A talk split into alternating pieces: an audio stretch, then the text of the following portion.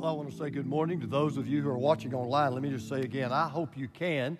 If you are married or you have a significant other and you're thinking about getting married, uh, October the 1st here at our church, we're going to be leading just a time just to encourage you. I've been married for 45 years, and I will tell you, I still have to work on my marriage. Marriage is work, and it's the great, one of the greatest works you will do. But we want to help you. If you've got a great, good marriage, want to make it great. If you've got a poor marriage, want to make it good. You want to make got a good marriage, want to make it better. And so hope I, you'll be there today. I'm glad I'm here. Almost didn't make it. I was in Athens last night filling up on fried chicken and uh, just had a great time. But as we begin today, I want to tell you probably the most helpless, frightening experience that I've ever had in my life. Even to this day, I can wake up in a cold sweat thinking about it. Our family had just moved back to Atlanta. We were pastoring in Mississippi, and we just moved back to Atlanta. And Teresa and I and my mom had gone shopping, and we left my, my boys, uh, my two oldest sons, James and Jonathan, who were seven and four at the time, uh, with my dad. So we're coming back home, and right below our house where we used to live are, are railroad, there's some railroad tracks. And just as we got to the railroad tracks, we had to stop because the train was coming by. Well, we're watching the train, and you can see my house, and you can see the, the road up, you know, ahead of us. And to our horror, we looked up, and there was James and Jonathan up at the very top of this hill, out in the middle of the road. And people came flying over that hill. And they were out there playing. That somebody had gotten out of my dad's sight, or he'd gotten busy and didn't really know where they were. And so we're looking at this with, I mean, just horror on our faces because I know if a car comes over the hill, they're, they're going to die. They, there's no way the car could stop. And they are absolutely going to die. Now, they couldn't hear us scream. We were screaming and yelling. They couldn't hear us. They couldn't even see us because of, of the train. And I want to tell you, it seemed like that train was 30 miles long. It seemed like it would never, ever, ever, ever end. And we were just praying and, and we were asking God, God, please don't let anything happen to us. And it was one of those, it was a very busy road. And we just had to ask God to intervene. And of course, thankfully, no car came over the hill. And, you know, we were able to get to them first. But for me, that was a Red Sea moment in my life. I was in a situation where I was absolutely helpless. Nothing I could do. It was God or nothing. If you live long enough, you're going to have your own Red Sea moments. You may be in a Red Sea moment right now. Let me tell you what I mean by a Red Sea moment. These are impossible situations where it seems like there's no way out, no way up, no way back. You're totally helpless. And the only way forward requires God to come through. By the way, at the next state, next line, God should always be capitalized, guys. So make that correction. So I think we're Muslims. Now, just a joke. Cut that. If you're familiar with the Bible, if you are familiar with the Bible, those two words, Red Sea, ought to make you automatically think of somebody. For example, if I say Garden of Eden, you think of who? Adam and Eve, right? So if I say um, the ark, Noah. I say Goliath, David. Lion's den, Daniel. And then when I think, say Red Sea, you have to think of who? Moses. Now, some of you may not know your Bible very well, and you may not be very familiar with Moses. So, what I'd like to do is, is, is let's just do a little review. Because we're beginning a series today that we're calling Red Sea Moments, and it's all about the life of Moses. And you may think, why in the world would you spend two months on the life of a guy that maybe nobody talks about very much today? Well, except for Jesus. Nobody cast a bigger shadow over the Bible than this man named Moses. In the centuries between Abraham and Jesus, the most influential figure was Moses. Moses is mentioned, you ready for this? I didn't know this. Moses is mentioned eight, more than 800 times in the Bible. He is the single most important figure in the Old Testament. If God had a Mount Rushmore, Moses would be probably the first figure on that mountain. He was one of two men who God brought back from heaven to confer with Jesus on the Mount of Transfiguration. He wrote the very first song in the Bible. To this day, he is revered by Muslims, he is revered by Jews, he is revered by Christians. The Jewish festival of tabernacles, weeks, Passover, the holy days of Rosh Hashanah and Yom Kippur all find their roots in the story of Moses. If you go to Israel today, you will see Orthodox Jews walking the streets of Jerusalem. They still observe the Sabbath. The whole nation of Israel is forced to observe the Sabbath for one reason because of Moses. You may not know this. Moses is enshrined in the architecture of the U.S. Supreme Court. Both inside and outside of the court is a mural and a monument honoring Moses as perhaps the greatest lawgiver in history. But there was one thing, there was one event, there was one moment that put Moses on the map, that made Moses a household name. And it's depicted in one of the greatest movies of all time called The Ten Commandments. Now, I'm going to be very honest. Most of you are too young to remember it. If I, name, if I were to name Charlton Heston, you don't know Charlton Heston from Charley Pride. I get that. But there's this movie, and it has one of the greatest scenes, I think, in all of movie history. If you haven't seen it, watch it right now. The Lord of hosts will do battle for us. Behold his mighty hand.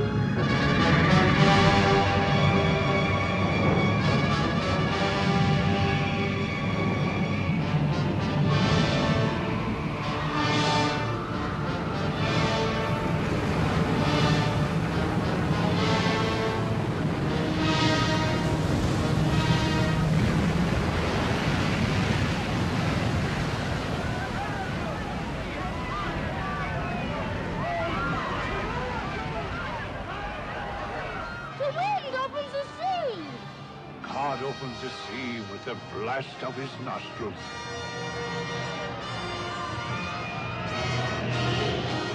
Lead them through the midst of the waters.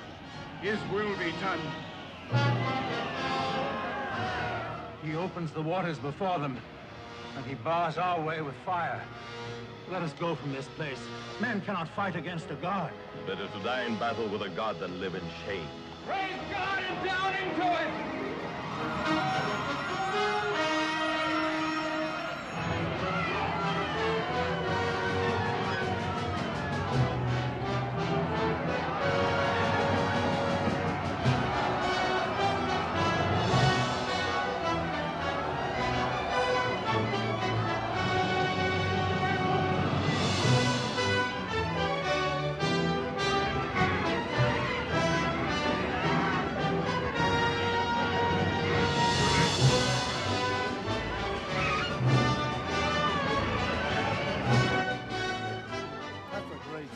That's just a great scene. I remember watching that.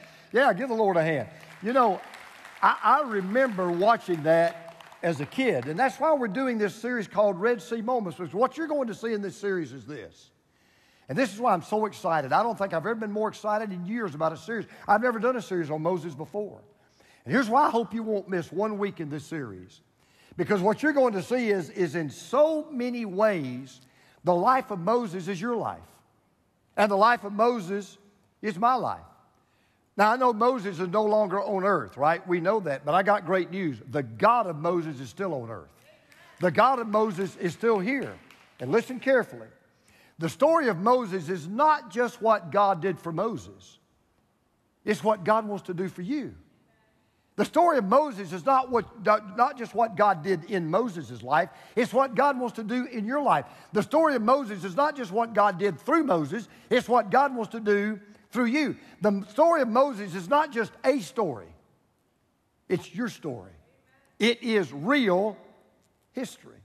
And Moses reminds us of something. We're going to see this right off the bat. We are not accidents. I don't care what the education tells us. I don't care what the scientists say. We are not accidents. We didn't just get here by chance. So listen to this carefully. The same God that brought Moses into the world at a specific period and a specific place for a specific purpose to fulfill a specific plan is the same God that has done that for you. You are just as special as Moses. You are just as important to God as Moses. You play a part in God's plan just like Moses did. God has a purpose for your life, just as He did for Moses. Now, when Moses was born, the Hebrew people had become slaves in the land of Egypt. I'm going to give you the background of the story. It wasn't always that way. If You go back 400 years before Moses, there was a great man by the name of Joseph. And Joseph rose up through the ranks, even though he was Jewish. God, he, he rose up through the ranks and he became the prime minister of Egypt. And the Pharaoh at that time adopted his people and gave them favored status, the full rights of citizenship. And 400 years now have gone by. And the Hebrew people now have two big problems. Number one, there was a Pharaoh that had forgotten Joseph, but it was worse. The Hebrew people had forgotten God. And it was in that situation that a baby was born that changed everything. Because the Hebrew people needed a miracle. And that miracle came into the form of a baby. Because every baby is a miracle. Today, I want you to think about yourself differently. This is your assignment for the day. When you go home today, I want you to do this. Go look in a mirror because you're looking at a miracle. You may think you're not. You may think you're a flop. You may think you're a failure. You may wonder, you may think you're a mistake. You're not. You're looking at a miracle. Because there are three things that were true of Moses from the moment he came into the world, and they were true of you the moment you came into the world. And I want you to see these three things this morning. Number one, we are born in the providence of God. We are born in the providence of God. Now, this most extraordinary man is introduced in a very ordinary way. Here's what we read in Exodus chapter 2, verse 1. Now, a man of the tribe of Levi married a Levite woman. Now, there's a real important word there you wouldn't even notice. If I said, what, what you, which one of those words do you think is very important? The word that stands out to me is this little word, now. Now, a man of the tribe of Levi married a Levite woman. Someone once asked the baseball player Yogi Berra, What time is it? He said, You mean now? Now, the truth of the matter is, on God's watch, on God's clock, His time is always now. God's time is never yesterday, it's never tomorrow, it's always now. So just like Moses, listen, I don't even have to know the date of your birth. Can I, I can tell every one of you exactly when you were born. You were born in God's time. I was born in God's time. There was a time when God said to my mother and my dad, now. There was a time when God said to your mom and to your dad, now. And we were born in God's time. And see, here's the beautiful thing God's time is always about timing, and timing is always perfect. So, have you ever thought about this? Why were you born? Why were you born on the specific day and the specific month and the specific year that you were born? Real simple, because that was God's perfect time for you. You know what that means? Your birth was not an accident. Your birth was an appointment. Every birth is God's way of keeping that appointment. We're all born according to God's timetable. His timetable is perfect, and therefore, from the time that we're born, God is in control of every aspect of our lives. Now, here's the real kicker of this story. From a human perspective, if we'd been, if we'd been consulting God, we would have said to God, Lord, this is not the best time for Moses to come into this world. As a matter of fact, this is a terrible time. You say, well, why? Remember, Pharaoh didn't remember Joseph. And Pharaoh had gotten afraid of these immigrants. And Pharaoh said, we, These people, if we let them keep multiplying and keep having children, they're going to take over our country. So he got so afraid, he gives this order. The king of Egypt said to the Hebrew midwives, whose names were Shiphrah and Puah. By the way, just kind of remember those names. We'll come back to that in a moment. When you're helping the Hebrew women during childbirth on the delivery stool, if you see that that baby is a boy, kill him. But if it is a girl, let her live. Every boy was born with a death sentence. But circumstances mean nothing to God because God's in control of every circumstance. And this was a perfect time in Israel in history for Moses to be born because here's what you're going to see. You ready for this? This is how good God is. The same Pharaoh that intended to kill Moses adopts him as his grandson. You think God doesn't know what he's doing? The same Pharaoh that said, I want that boy dead, raises him as his grandson in one of the greatest displays of the providence of God you'll ever find anywhere. The man who would one day deliver the Hebrew people from this tyrannical, brutal, evil dictator is trained by Egyptian royalty to become one of the greatest leaders the world has ever known. So let me just say to all of you today there is no such thing as an accidental ill timed birth. No baby is an accident. By the way, there's no such thing. Listen to me, ladies. There is no such thing as an unwanted child because God wants every child. There's no such thing as an unwanted child. No baby is an accident. No baby has ever come at the wrong time in the wrong place. Every single child is conceived and born in the providence of God. It is no accident that you were born or I was born in this particular time at this particular place as this particular person. So when you study the life of Moses, you're going to find this out. It's really weird. At the very beginning, there's no miracles that takes place in Moses' life. As a matter of fact, there are, let me just tell you this there are more miracles found in Moses in his lifetime than any other person in the Bible except Jesus. But it's so noteworthy that at the very beginning of his life, there really isn't any miracle at all. But what the world calls coincidence, the Bible calls providence. And what you're going to see in a moment, it was the providence of God that brought Moses out of the womb into the world. And it was the same providence of God that guided Moses through the world. It was the providence of God that guided Moses to put that little baby in, in a reed basket and put him on the Nile River. And it was the providence of God that led Pharaoh's daughter right down to that river at the very same time they put him into that river. And it was the providence of God that led Moses to cry out just as she got to the river. And it was the providence of God that moved that princess to hear that baby cry. And it was the providence of God that said to that Pharaoh, Pharaoh's daughter in her heart, I know he's a Hebrew baby, but I want him to live. The providence of God never stops working in your life. See, we grow up and we say, you know, I wished I lived in Bible days. Because I'll tell you, I would love to see, there were so many miracles that took place in the Bible. I want to say it one more time. You are a miracle. Your birth was a miracle. You're here today because of a miracle. And every time you look in the mirror, you're going to see a miracle because every day you live, from the time you were conceived to the time you die, every day is a miracle. And it all starts with being born in the providence of God. That's not where it stops. Because here's something else we learned from Moses. Just like Moses, not only are we born in the providence of God, you ready for this? We survive under the protection of God. We're born in the providence of God, but we survive under the protection of God. So here's the story Moses is born. That's good news, right? No, it's bad news. Because Moses is born under a death sentence from the time he takes his first breath. Every year, 140 million babies are born in the world every year. 10% of them will die. 10% of them will never see childhood. 10% will never see their first birthday. But back in that day, the mortality rate was much higher. It was soaring to unbelievable level because Pharaoh issued a decree. It, they decree, if you're a boy, you're dead. If you're a boy, you are not going to live.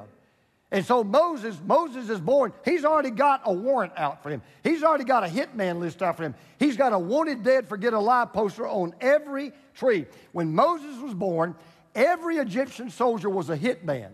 And every Egyptian soldier knew he had a job. If I find a baby boy and he's Jewish, I am to kill that child. Well, Moses needs a bodyguard. And he only needed one. Here's what we read. When she, that is Moses' mother, saw that he was a fine child, she hid him for three months. But when she could hide him no longer, she got a papyrus basket. Keep your eye on that she got a papyrus, papyrus basket for him and coated it with tar and pitch. Then she placed the child in it and put it among the reeds along the banks of the Nile. Moses' mother, her name was Jochebed. She is one of the greatest women in the Bible. She keeps this baby for three months, but she knows she can't hide him any longer. So, in a tremendous act of faith, knowing all I can do is trust God, she gets some reeds from the, from the edge of the bank. She makes tar and pitch out of it. She makes a basket of reeds, and she puts that child in that basket, and she puts him into that Nile River, and she lets him float away. Now, what the world would say is, well, she just kind of, it was just craps. She was just rolling the dice. It was just up to face. She was just, all she was doing was taking a chance. Wait just a minute. That's not true. This will be worth coming to church for because I'm going to tell you something I never knew till I worked on this sermon. You ready? That word papyrus basket is the Hebrew word tabah. It's only used one other time in all the Old Testament. You ready for this? It is the same word that is used to describe Noah's ark. That baby was not placed in a basket. That baby was placed in an ark. An angel surrounded that basket. Nuclear bomb couldn't have killed the baby in that basket. All the bullets in the world could not have penetrated that basket. All the swords in the world could not have pierced through that basket. God put that baby in a big, beautiful ark. And just as God used an, an, an, ark of wood to deliver Noah, now he uses this little basket of reed to save Moses. So here's what I want you to understand Jochebed knew she was giving Moses up, but she wasn't giving up on God. She put that little baby in there knowing, you know what, Lord? He's not mine, he's yours. So watch what happens. Then Pharaoh's daughter went down. Everybody say that word. See, God doesn't care about time. God cares about timing. Timing is everything. Then Pharaoh's daughter went down to the Nile. Are y'all getting excited as I am? Then Pharaoh's daughter went down to the Nile to bathe, and her attendants were walking along the riverbank. She saw the basket among the reeds and sent her female slave to get it. She opened it and saw the baby. He was crying, and she felt sorry for him. This is one of the Hebrew babies, she said. Now, what do you expect? Oh, gosh, we got to kill this baby. Keep reading. Then his sister, ready for this? Then his sister asked Pharaoh's daughter, Shall I go and get one of the Hebrew women to nurse the baby for you? Now, notice the dominoes falling, right? The baby's placed in a basket. Pharaoh's daughter comes to bathe, sees the basket, sends her slave. He's crying. She feels sorry for him. Moses' sister says she knows someone that can take care of the baby. The nurse says, You really do? Yeah. She says, Would you please go get her? Who do you think she goes and gets? Moses' mother. You don't think God knows what He's doing? God is always aware. God always cares. He will do whatever it takes to protect His own. Sometimes it may be parting a Red Sea. That's the way He'll protect you. Sometimes it'll be He'll just take you on to heaven. That's His way of protecting you. Sometimes it may, with a, may be with a rock and a slingshot. But every day you are here for one reason because you're under God's protection. Steve Brown is a Christian speaker, has radio ministry. He tells one of the coolest stories. He's, he's telling a story about the Cherokee Indians. Back in the day, the Cherokee Indians had a, uh, they had a ritual. That it was kind of their it was kind of their bar mitzvah, you might say. It was their way they would move a youth into becoming a man. So here's what every youth had to do. They, they, I think it happened when they were about 12 years old. They had a custom. They would take this youth out into the woods on a dark night, and they would leave that youth there by himself. And that youth was instructed he could not cry, he could not leave, he had to stay there all alone. He couldn't climb a tree. He couldn't hide in a hole. He had to stay right on that ground all night long. You can just imagine it was terrifying. That boy never went to sleep that night because every little sound would play with your mind. Every shadow looked like a bear. Every noise felt like danger. And that youth would lay there all night on that cold ground in that dark wood, just praying for the sun to come up. And when the sun finally came up, that young Cherokee boy would kind of look around to see where he was. And the first thing he would see, not 10 feet away, was his dad. His dad was standing there the whole night with his bow, with his arrow, with his knife, ready to protect that boy. You may not see him, you may not hear him, you may not feel him, But everywhere you go in your life, God's right there with you. God's back in the shadows, but He is there guiding you. He's there protecting you. He will never leave you. He'll never take His eyes off of you. He will never let His attention wander. He will never quit caring for you, loving you, protecting you, and taking care of you. Now, all of that says this, that leads me to say this, and, and I thought about this when I was sitting at my desk several weeks ago working on this message. So, if you're a parent, I want you to listen to me very carefully. From the time your kids are born, from the time your kids draw their very first breath, the first thing you better do, and the best thing you'll ever do, is to give those kids back to God. Because let me tell you something. At the end of the day, they're not your kids, they're His kids. God gave you the ability to conceive the kids. They are God's gift to you. But here's the good thing. So, but Pastor, what will happen if I give my kids to God? You know what Jochebed learned? This is so good. This is how good God is. You ready? What you give to God always comes back to you. What you give to God always comes back to you. So what happened? Not only does Moses' mother get her son back, are you ready for this? She gets paid to take care of him. Does God not have a sense of humor? She's paid to take care of him. See, there's a miracle in your mirror. Because every day you're born in the providence of God, and every day you live, you survive under the protection of God. But there's one other thing that was true of Moses, and it's true about us. Not only are we born in the providence of God, we came at the right time, right place, because it was God's time and God's place. You are who you are because that's who God wanted you to be. And not only do we survive under the protection of God every single day of our life, we're here because of God's protective power. Here's the last thing we live for the purpose of God. We live for the purpose of God. See, everything that God places his hand on has a purpose. Everything God creates has a person, purpose. Every person that was born into this world, you, me, everybody, every person born into this world has a purpose. Let me show you how this works out. There are two women that we've already read about just very briefly. I haven't talked about them a lot. And when you read the story, they seem kind of like they're incidental. But they're not incidental, they are fundamental. Because Pharaoh had ordered, he gave, I mean, it was plain English. He didn't stammer or stutter. If that male, if that baby is a male, you kill that baby.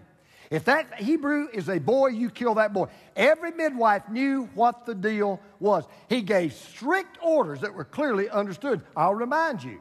The king of Egypt said to the Hebrew midwives, whose names were Shiphrah and Puah, when you're helping the Hebrew women during childbirth on the delivery stool, if you see the baby as a boy, kill him. But if it is a girl, let her live. Now, these midwives knew the penalty for disobeying Pharaoh. They knew we don't end that boy's life, he'll end ours.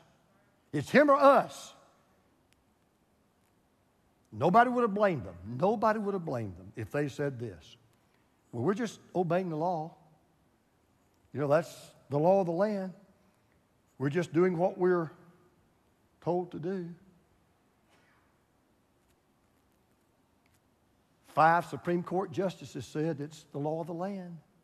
Get my drift? Five Supreme Court justices, that's what they, they say it's legal. Nobody would have blamed if they had done that. But God had a purpose for these midwives. What's this? The midwives, however, feared God. Quick statement. The day you fear a judge or a bad law instead of God, you're in big trouble. You're in big trouble. The midwives, however, feared God. They didn't do what the king of Egypt had told them to do, they let the boys live. Then the king of Egypt summoned the midwives and asked them, Why have you done this? Why have you let the boys live? They have a great sense of humor. I think it's coming up. Is it not coming up? Nope, that's it. I just didn't see the first down there. Because what the midwife said was this they're just too vigorous. They just spit the baby out too quick. We just can't keep up with them. Because they knew, now let's remember, they knew the penalty for disobeying Pharaoh. Because not to the end of their life would mean their life would be over. They knew that, right? They knew that. So they, why have you let the boys live? Okay, I think we're going to keep, yeah, okay. So the meter, I think there's, um, it is. Yep, it's not, you guys didn't put the, there we go. The midwives answered Pharaoh, Hebrew women are not like Egyptian women. They're vigorous. They give birth before the midwives arrive. So God was kind to the midwives, and the people increased and became even more numerous. Now, watch this. This is so cool. I never thought about this before. Okay, whose job was it to protect Moses? Whose job? That's the easy question. Whose job was it? It was God's, right? When Jochebed couldn't do it, Dad couldn't do it. It was God's job. So it's God's job to protect these, to protect, you know, this baby. Here's the amazing thing. He didn't send angels from heaven. He didn't step in himself. Instead, what does he do? He chooses two minimum wage midwives who feared God and used them to save that baby boy. It is so hard for us to even really understand the courage of these two women. It's the first recorded act of civil disobedience in history. And I want you to notice how God uses two ordinary women, seemingly in ordinary ways, to do extraordinary things. I want you to notice something else. Who can tell me the name of the Pharaoh in this story? Can anybody? No, we don't know who it was because it's not named. You know who is named? the midwives. We don't know who the Pharaoh was, but we know who they are, and we're talking about them. We're still celebrating them 3,300 years later. We're talking about these two minimum wage, nobody midwives. Why? Because they had a purpose and they fulfilled it. They did exactly what God told them to do. Now, listen, the same thing is true about Moses. Moses had a divine purpose for coming into this world. We even see that in what Pharaoh's daughter decided to name him. Listen to this. When the child grew older, she took him to Pharaoh's daughter. He became her son. She named him Moses, saying, I drew him out of the water. Now, the name Moses sounds very much like the Hebrew word mashah. And the Hebrew word mashah literally means to pull out or to draw out. And just like Moses is God, used the daughter of a pagan king to draw Moses out of the water of the Nile, he uses Moses to draw the Hebrew people out of Egypt, to lead them on a journey that would eventually help them to get to the promised land where God had promised them they would go. As a matter of fact, even this book that we're studying right now, the book of Exodus, the word Exodus in Hebrew literally means departure, it means going out. So here's the story Moses was born in Egypt to lead the people out of Egypt. Behind this human person was a divine purpose, and that's the way God always works. Here's, here's something I bet you've never noticed. Whenever God wants to accomplish a great work, the number one way God does it, He sends a baby. You ever thought about that? Whenever God wants something done, he sends a baby. So, for example, when God wanted America to be liberated, He sends a baby named George Washington. When God wanted slavery to be eradicated, He sent a baby named Abraham Lincoln. When God wanted racial equality to be elevated, he sent a baby named Martin Luther King.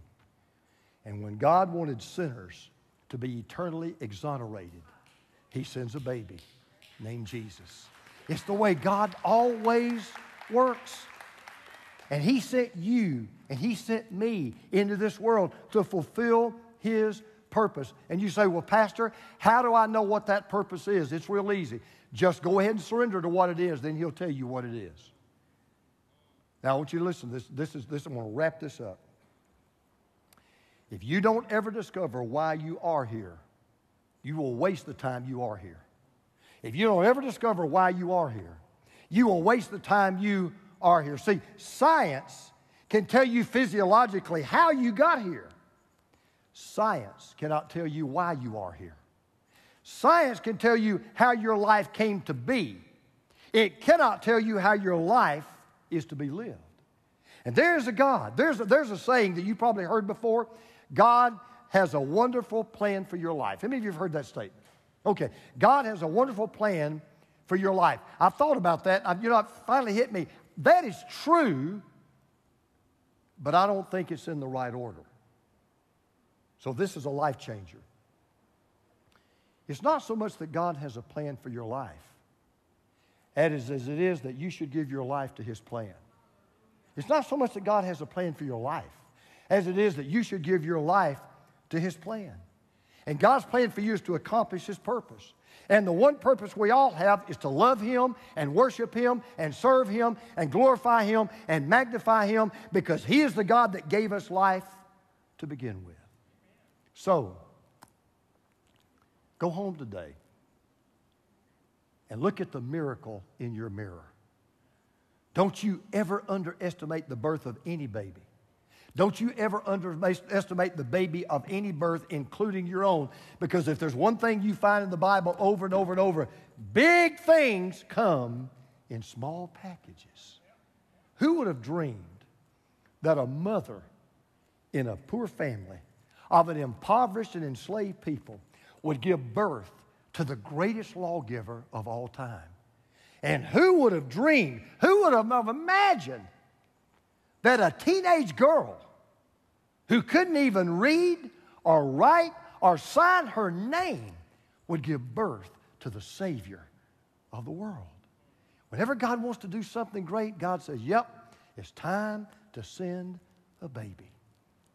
We are all born at an appointed place, in an appointed period, under an appointed protection, for an appointed purpose, to fulfill an appointed plan. And when you realize that's true, Every time you look in the mirror, just like this man named Moses, you'll see a miracle staring back at you. Would you pray with me right now with heads bowed with eyes closed? There was a baby that was born 2,000 years ago. You know why that baby was born? He was born physically so we could be born spiritually. Do you know why you were born? Listen to me. You were born so you could be born again.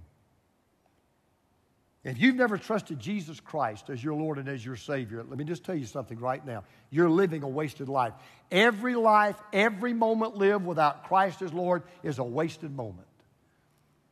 And I'm talking to those of you watching online right now, watching by television, those of you in this building. If you've never trusted Christ as your Lord and Savior, now's the time, this is the place and you're the person. And if today you would like to say, you know, I don't want to live another wasted moment, life's too short. I want to find my purpose, I want to find my place in God's plan. But it begins by giving my life to Christ. So, would you just do that right now? If you've never trusted Him, if you've never received Him as your Lord and as your Savior, would you just, like, you could just tell Him something like this Lord Jesus, you were a baby. I believe you were born a virgin, of a virgin. I believe it. And I believe you were born to be my Savior. You were born that I might be born again. So, Lord Jesus, today I'm telling you, I'm a sinner. I need a Savior. You're that Savior. I believe you died for my sins. I believe God raised you from the dead. I believe you're alive right now. So, Lord, come into my heart. Save me. Forgive me of all of my sins. I surrender my life to you. Let me fulfill your purpose. Let me play my part in your plan till the day you take me to heaven. Now, if you prayed that prayer with me, here's what I want you to do right now. Whether you're in the building or you're watching me right now, here's what I want you to do. If you would say, I prayed that prayer, you may be a little boy, a little girl, or whatever. So I, I, prayed that prayer. Here's what I want you to do. by the way, if you don't have a phone and you can't do this, then we're going to help you do it another way in just a moment. But I want you right now to either go on your get on your computer, get on your cell phone, whatever. Go to, go to crosspointchurch.com slash decision. Do it right. Just type that in. That's your URL, crosspointchurch.com slash decision. Or get on your phone right now and text Jesus to 678 255 2566. 678 255 2566. Do it right now. What, what, what will happen when you do that? When you do that, it'll begin to tell you, here's your next step. Now that you've trusted Christ, here's your next step. We've got some information. If you'll ask, we'll send, we'll send you a Bible, whatever you need to get started on your walk with God. By the way, you may say, well, I've already trusted Christ. So what's God's purpose for me? Can I tell you God's I know God's plan for you right off the bat. The very first thing God wants you to do once you give your life to Christ is to be biblically baptized. Some of you are out of God's plan for your life already because you've not done that. So I'm going to encourage you if you say, you know, I, have not been biblically baptized, I, I need to do that. That's what God wants me to do. That's the way you profess your faith. Do the same thing. Go to that website, text that right now. We'll help you set up your baptism. If you're in this building right now and you need to, you've either given your life to Christ, you need to be baptized, you want to join this church. What I'm going to ask you to do is go out to our lobby in just a moment. There's a table there called Connection Point. Go out to that lobby. All you got to do is just go to those people up there and tell them what your decision is. I gave my life to Jesus today. I want to follow Christ in baptism. I'd like to join this church. Or if you just got a prayer need, there are people out there just love just to pray with you. Now, here's my last question. I thought about this coming in today. Not because of me, but because of God's Word. There are so many people, over a million people live within seven, eight miles of this church. Over a million. There are so many people that needed to hear this message today in this building. Who's your one? Who will you bring next week? I hope that you've heard enough today to say, man, if this is what it's going to be, don't want to miss the next seven weeks. If this is what I'm going to learn, this is how this, this is the truth I'm going to hear. I need to be here. Yes, and you need to bring somebody with you. Lord, I pray as I've never prayed before, would you put your hand, would you put your favor on this series? Lord, I've been so encouraged by the messages you've given me in my own heart, my own life. I want to be like Moses. I want to be a man of God. I want our women to be women of God. So use this series, oh God, to change lives, to bless lives. Bring back the memory of the greatest man in the Old Testament to show us that the same God that works in him works in us. And we pray this in Jesus' name. Amen.